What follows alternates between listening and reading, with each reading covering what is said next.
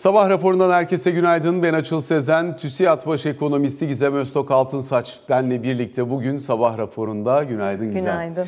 Şimdi genel anlamıyla bakınca piyasadaki gelişmelere bir Amerika'da özellikle bu hafta çok fazla ihale var. Ee, hazine ihalesi ve bu hazine ihalesinde gelen talep de piyasayı bir miktar etkiliyor gördüğümüz kadarıyla. Amerikan 10 yıllıkları 4,5'un altına geriledi. Hı hı. 30 yıllık tahvil faizine baktığımız zaman onun da ciddi şekilde aşağıya geldiğini gözlemliyoruz ki hani önümüzdeki süreç yani bir ayın en düşük seviyesine geldi 30 yıllıklarda. Ee, hani piyasa aslında daha yumuşak beklemeye devam ediyor bundan sonraki hı hı. verileri. Her ne kadar FED başkanları iletişimi daha bu iş bitmedi diyerek o tahvillerden gelmiş ekstra sıkılaşmayı hala kullanmak istiyor mesajı verse de piyasa bu iş artık sonuna erdi bakışını koruyor. Hisse senetleri de oldukça kuvvetli performans gösteriyor buradan. Yani iki yılın en uzun kazanım rallisini tamamladı evet. gibi görünüyor e, S&P 500 endeksi mesela. Dolayısıyla piyasanın durduğu yerle Fed'in piyasanın durmasını istediği yer arasında biraz boşluk oluşmaya başlamış olabilir mi? Evet oluşmaya başladı. Aslında seninle şunu konuşuyorduk yani bu kutlama ne kadar daha devam eder diye e, bir miktar sürdüğünü görüyoruz ama bunun bir sonu gelecektir. Çünkü şimdi ABD'de enflasyon verisi geldiğinde de göreceğiz. Biraz daha ilerleyen vadede de aslında enflasyonun 3'ü aşağı kırmakta takıldığını da göreceğiz muhtemelen.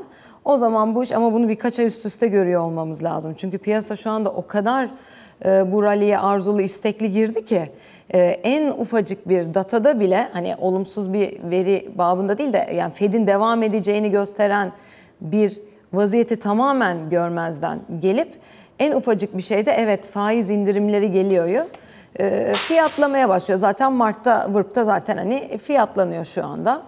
E, dolayısıyla bir miktar daha devam edecek gibi gözüküyor bu vaziyet ama gerçeklerle yüzleşeceklerdir eninde sonunda bence açıl. Kaşgar'ın en son açıklamaları var.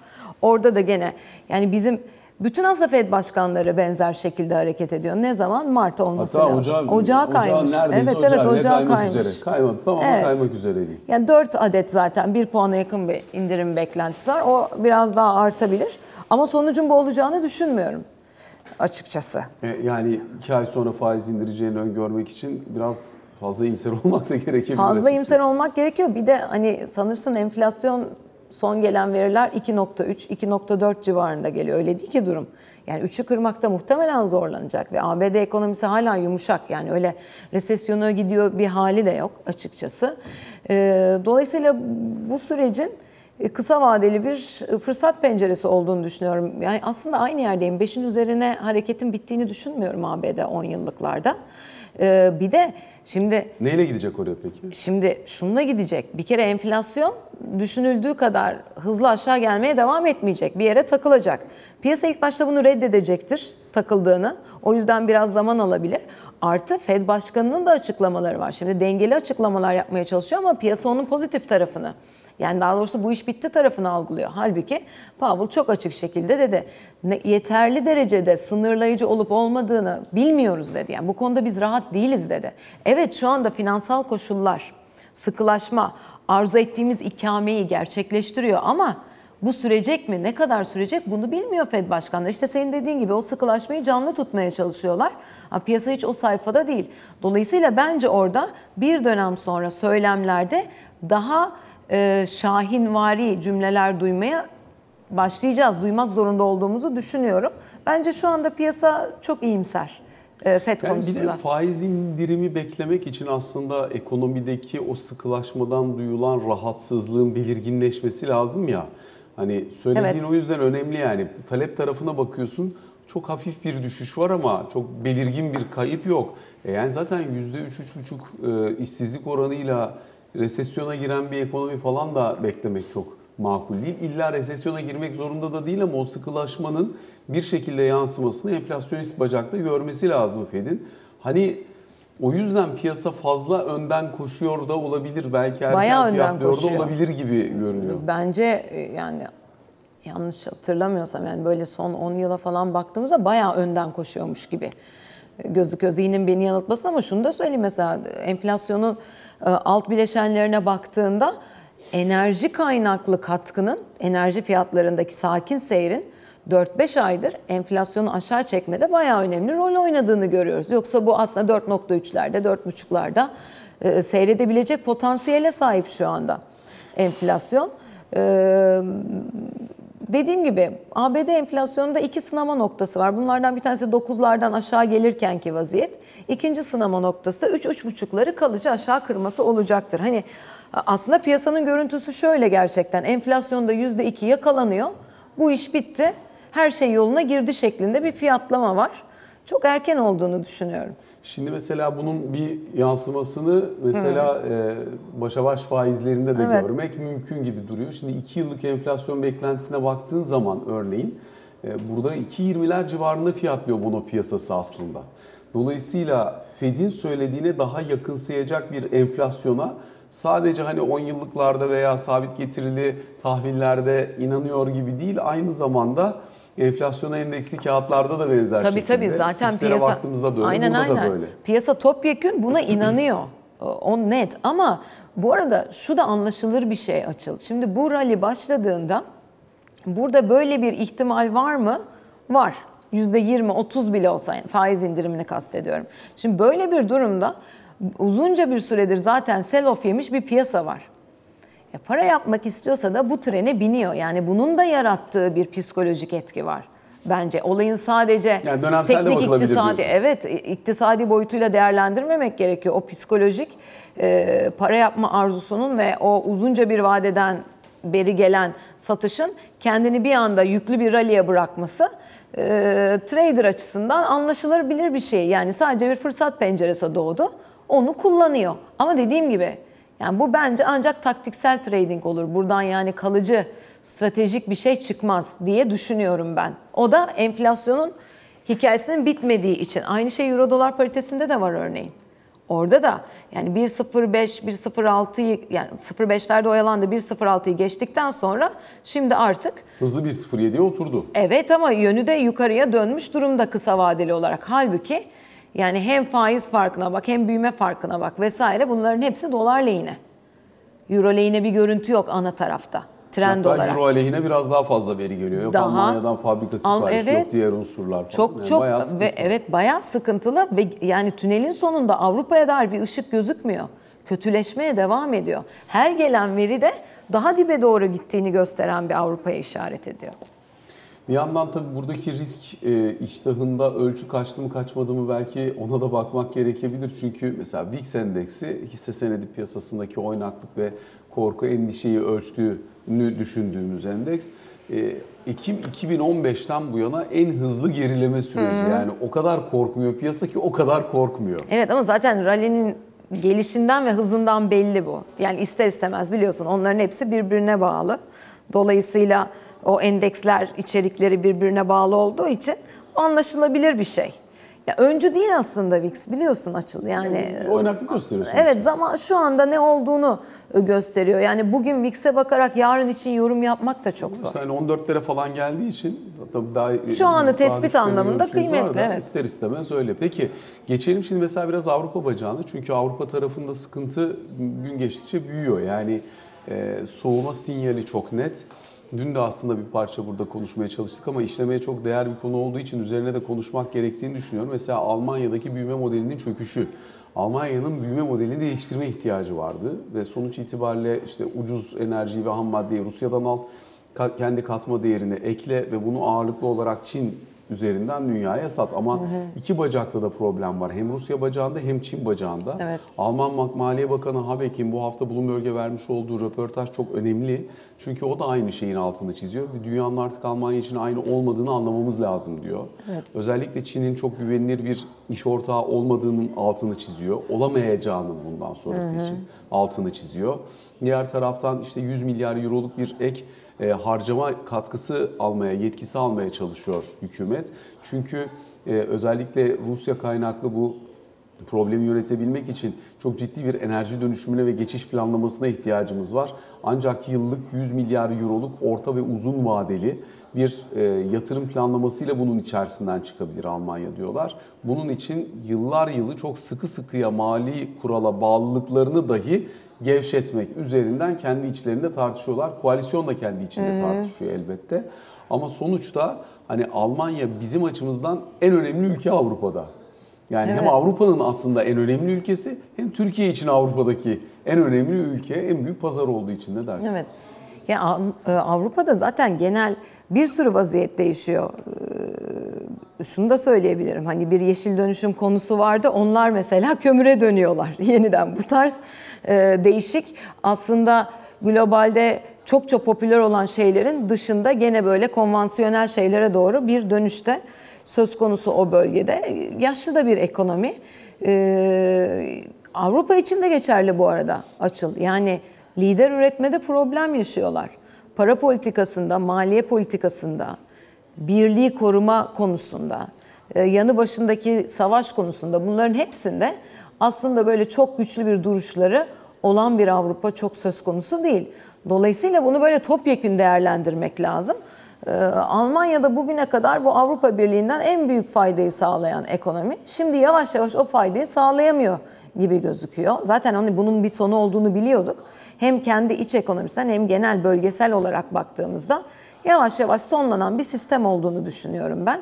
Yenilenmek zorundalar ama buradan Almanya güçsüzleşir mi yani dünyanın önde gelen ekonomiler arasında yer almaz mı bundan sonra dersen öyle bir şey çıkmıyor elbette tabii ki. ki. Yani her zamanki gibi önde giden Sadece bir belli bir süre ekonomi. zorlanacak, kendi dönüşümünü tamamlayana kadar biraz daha idare Evet, edecek. gibi. o ne kadar zaman alacak? Bir de onun dönüşümü bağımsız değil, dünyanın dönüşümü de nasıl olacak? Yani bu fragmentasyon dediğimiz şey ilerleyerek devam edecek muhtemelen. Orada güçlenerek gelen bir Çin ve o bölge var. Yani Çin yavaşlıyor olsa bile bölge güçlenerek geliyor. Onu demeye çalışıyorum. Kendi içinde e, kurdukları anlaşmalarla vesaire geleceğe yatırım yapar şekilde geliyorlar globale okuyarak. Onu kastediyorum. Yani Çin'in bugün bugün yavaşlar, 3 yıl sonra bambaşka bir patikaya oturur. Anlatabildim mi? Hazır Çin'den bahsetmişken biraz onun üzerine konuşalım istersen. Çin ekonomisiyle ilgili farklı şeyler var. Ne demek farklı şeyler? Birincisi mesela enflasyon rakamı geldi bugün. Enflasyon verisine baktığın zaman tüketici enflasyonu eksi 0.2. Yeniden deflasyonist ortama dönmüş gibi görünüyor. Üretici enflasyonuna baktığın zaman yıllık orada da eksi 2.6'ya geldiğini gözlemliyoruz. Yani burası aslında Çin ekonomisindeki e, o gelen e, ekstra canlandırma paketlerinin, desteklerin falan neden gerektiğini çok net kanıtlar Çok da şeklinde. işe yarayamadığını da. Ama bundan sonrası için bu son gelen büyük paketle birlikte beklentilerin biraz daha farklılaştığını anlıyorum. IMF'den, kredi derecelendirme kuruluşlarından hani Çin'in büyümesinin yavaş yavaş yukarı yönlü revizyona tabi tutulduğunu da Yani yukarı anlıyoruz. revizyon derken 4 beklenirken 5,5 6 İki nokta beklenirken üç beklenir gibi mesela.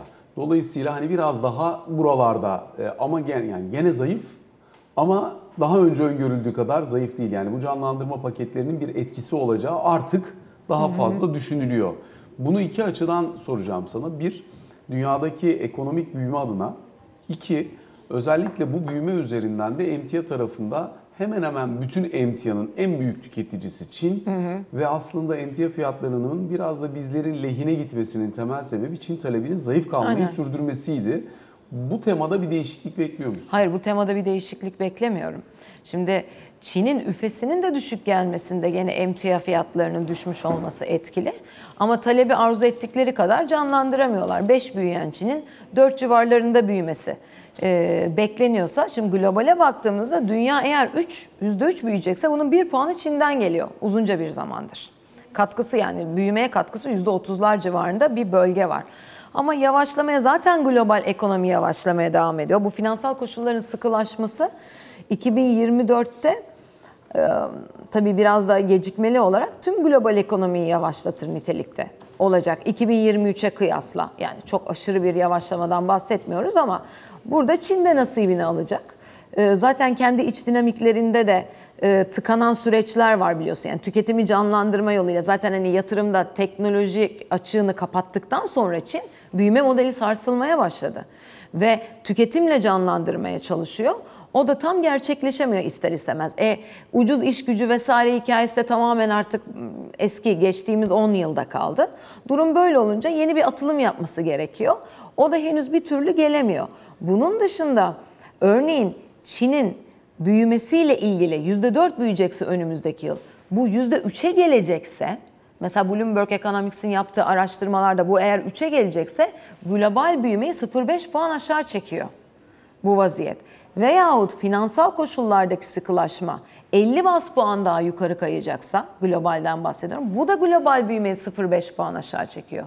Sadece bu iki faktör global ekonomi 2.8 büyüyecekse önümüzdeki yıl 1.8 büyümesiyle hatta onların bile altına gelmesiyle gerçekleşiyor. O yüzden her halükarda bu iki konunun global büyüme üzerinde etkisi muazzam. E, Çin'in e, böyle çok katastrofik bir şey yaşayacağını düşünmüyorum. O paketlerle devam edecektir. Bu arada şunu da ekleyebiliriz mesela Çin paketinin içerisine. Ee, Daha önceki dönemde ciddi anlamda finansal zorluklar yaşayan bankalar olmuştu. Ee, Bunların da işte belirli oranda kendi sorumlu alacaklarını, vadesi geçmiş alacaklarını paketleyip işte seküritize edip daha ucuza iskontolu bir şekilde satma eğilimi. Her ülkede olduğu gibi. Evet, menkul Çin'de de var. kıymetleştirme, Şimdi o evet. menkul kıymetleştirmenin mesela bu sene %88 arttığını Çin'de. Hani rakam çok büyük değil ama kabaca işte 4,5-5 milyar dolarlar civarına gelmiş gibi görünüyor. Çin büyüklüğü içerisinde sınırlı etkisi var. Ama giderek artarak devam ettiğini gözlemliyoruz. Dolayısıyla bir anlamda bilanço temizlemeye ve kendi finansmanını, kendi kaynağını biraz daha o seküritizasyon üzerinden yapmaya da çalıştığını anlıyoruz. Çin. Bu iyi bir şey aslında, kötü değil yani hani genel itibariyle bakıldığında ama bunun artması bilançonun daha kötüleştiğine dair bir işaret Yani verdiği bilanço için. daha kötüleşiyor. Orada bankalar kendi kaynağını yaratıyor. Eskiden bunlara bu kadar ihtiyaç duyulmuyordu. Çünkü uluslararası finansmandan çok besleniyordu Çin. Evet. Şimdi o kadar beslenemiyor Şimdi gibi tabii görünüyor. iki şeye maruz kaldı. Hem global koşullar sıkılaşıyor. Yani Covid sonrası döneme konsantre olalım. Biraz gevşemişti. Şimdi sıkılaşıyor. Yeni bir süreç başladı. Ee, hem de bir taraftan büyüme modeli tükendi. Yani hem kendi içi kaynaklı hem global kaynaklı bir baskı altında olduğu için bunları yaşaması normal. Zaten çok sağlıklı bir ekonomiden bahsetmiyoruz bu arada. Yani e, sağlıklı gelir dağılımının olduğu veya çok iyi bir devam eden, sürdürülebilir bir büyüme modeli olan ekonomiden bahsetmiyoruz. Büyüme modeli vardı, onu kullandı, şimdi o bitti Çin'de. O da neydi? İhracata dayalı olduğu konuşulur ama aslında yatırıma dayalıydı. Yani %10 büyüyen Çin'in 1 puanı ihracattan geliyordu, 5-6 puanı yatırım kaleminden geliyordu. Dolayısıyla o bittikten sonra işte bu e, Covid öncesi dönemde zaten bittiğini konuşuyorduk. Ondan sonra da zaten yavaş yavaş global ekonominin de değişmeye başladığı bir e, sürece yani daha herkesin kendi içine kapandığı bir sürece geldik. Ama şu beklenti de değişiyor.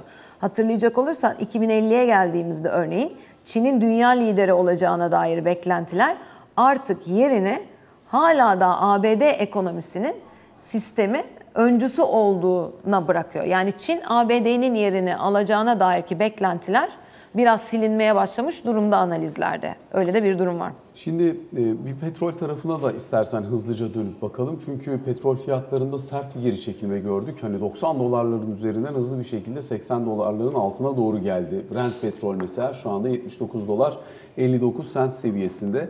E, Hamas-İsrail gerginliği petrolü çok ciddi sıçratmış. Ve bunun sonrasında da o panikle ciddi bir yukarı dalga gözlemlemiştik. Şimdi bunun bu bölgeyle sınırlı kalacağı yönündeki yaklaşım daha net hale gelince, hani biraz daha piyasa anladık burayı kafasına gelince petrol tarafında ciddi bir aşağı yönlü hareket olduğunu gözlemliyoruz. Hatta işte mesela kendi pozisyonunu petroldeki yükselişe dönük olarak hedge etmenin maliyeti de çok ciddi şekilde aşağı geldiği için mesela kol opsiyonlarının primi düşünce şu anda kol opsiyonlarında inanılmaz ciddi bir yükseliş var petrolde. Hani daha düşerse zaten kendi pozisyonumu orada tutabiliyorum ama yükselirse diye de ucuzdan opsiyon alma imkanım var diye piyasa kendini yönlendirmeye çalışıyor. Şimdi bu bizim için iyi haber. Petrol fiyatının aşağı gelişi nereye kadar? Yani buralarda dengelenmesini bekliyorum. Çünkü başladığımız yer burasıydı zaten. Bu, Köpüğü gidiyor şu an. Evet. E, gerçi ona da köpük mü denir? Yani arkasındaki tetikleyen faktör gerçek bir faktör aslında. Yani elle köpük tutulur. derken yani olay riskiyle çıktı. Aynen, olay aynen. riski eğer sınırlı kalacaksa diyerek şimdi Evet. geri geliyor. O da onu da bilmiyoruz. Şimdi burada üç tane senaryo var değil mi? Sınırlı çatışma diyelim o boyutu biraz geçtik ama vekalet savaşları. Bir de İran'ın işin içine girdiği derinleşen bir savaş. Zaten o derinleşen savaşta yapılan analizlerde petrol fiyatının 50 dolar daha yükselmesi vesaire bekleniyordu. Dünya büyümesinin 1-1,5 puan silinmesi bekleniyordu. Şimdi o senaryoda değiliz. net şekilde. Bir de e, senle ilk bu olay çıktığında da ne konuşmuştuk biz? Bir iki hafta sonra da bakmamız lazım diye. Çünkü bir anda ateşleniyor, alevleniyor. Tabii ki büyük bir insani dram şimdi. Bunu Tabii, böyle tabii. Hani e, bizim konuşuyoruz ama küçümsediğimiz anlamına gelmiyor aynen, yani. Hani Aynen. hepimiz Her zamanki gibi. Evet. ki.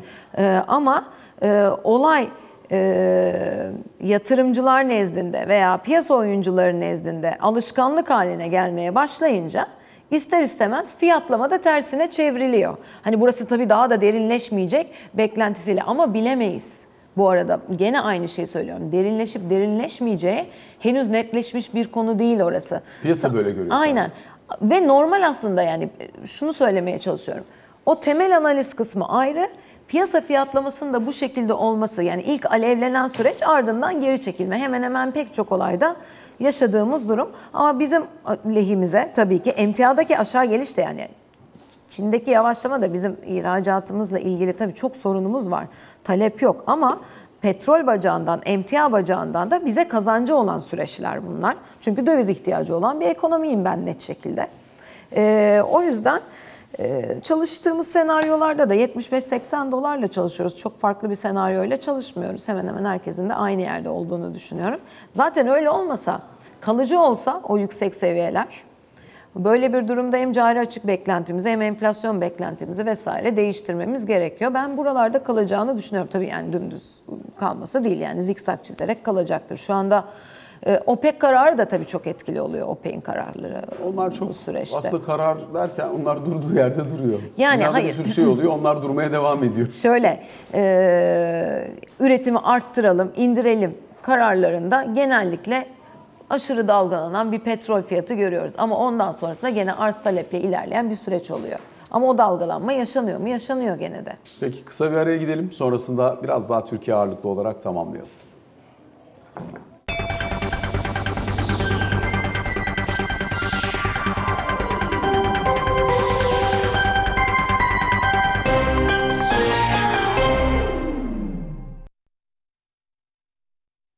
Sabah raporunun ikinci bölümünde TÜSİAD Baş Ekonomisti Gizem Öztok Altınsaç'la sohbetimize kaldığımız yerden devam ediyoruz. Biraz daha Türkiye diyoruz bu bölümde. Piyasa bazlı başlayalım, makro ile bitirelim istersen. Hazinenin sukuk ihracı bu yılki dış borçlanmayı kapatmak Tamam, adına atılmış bir adım.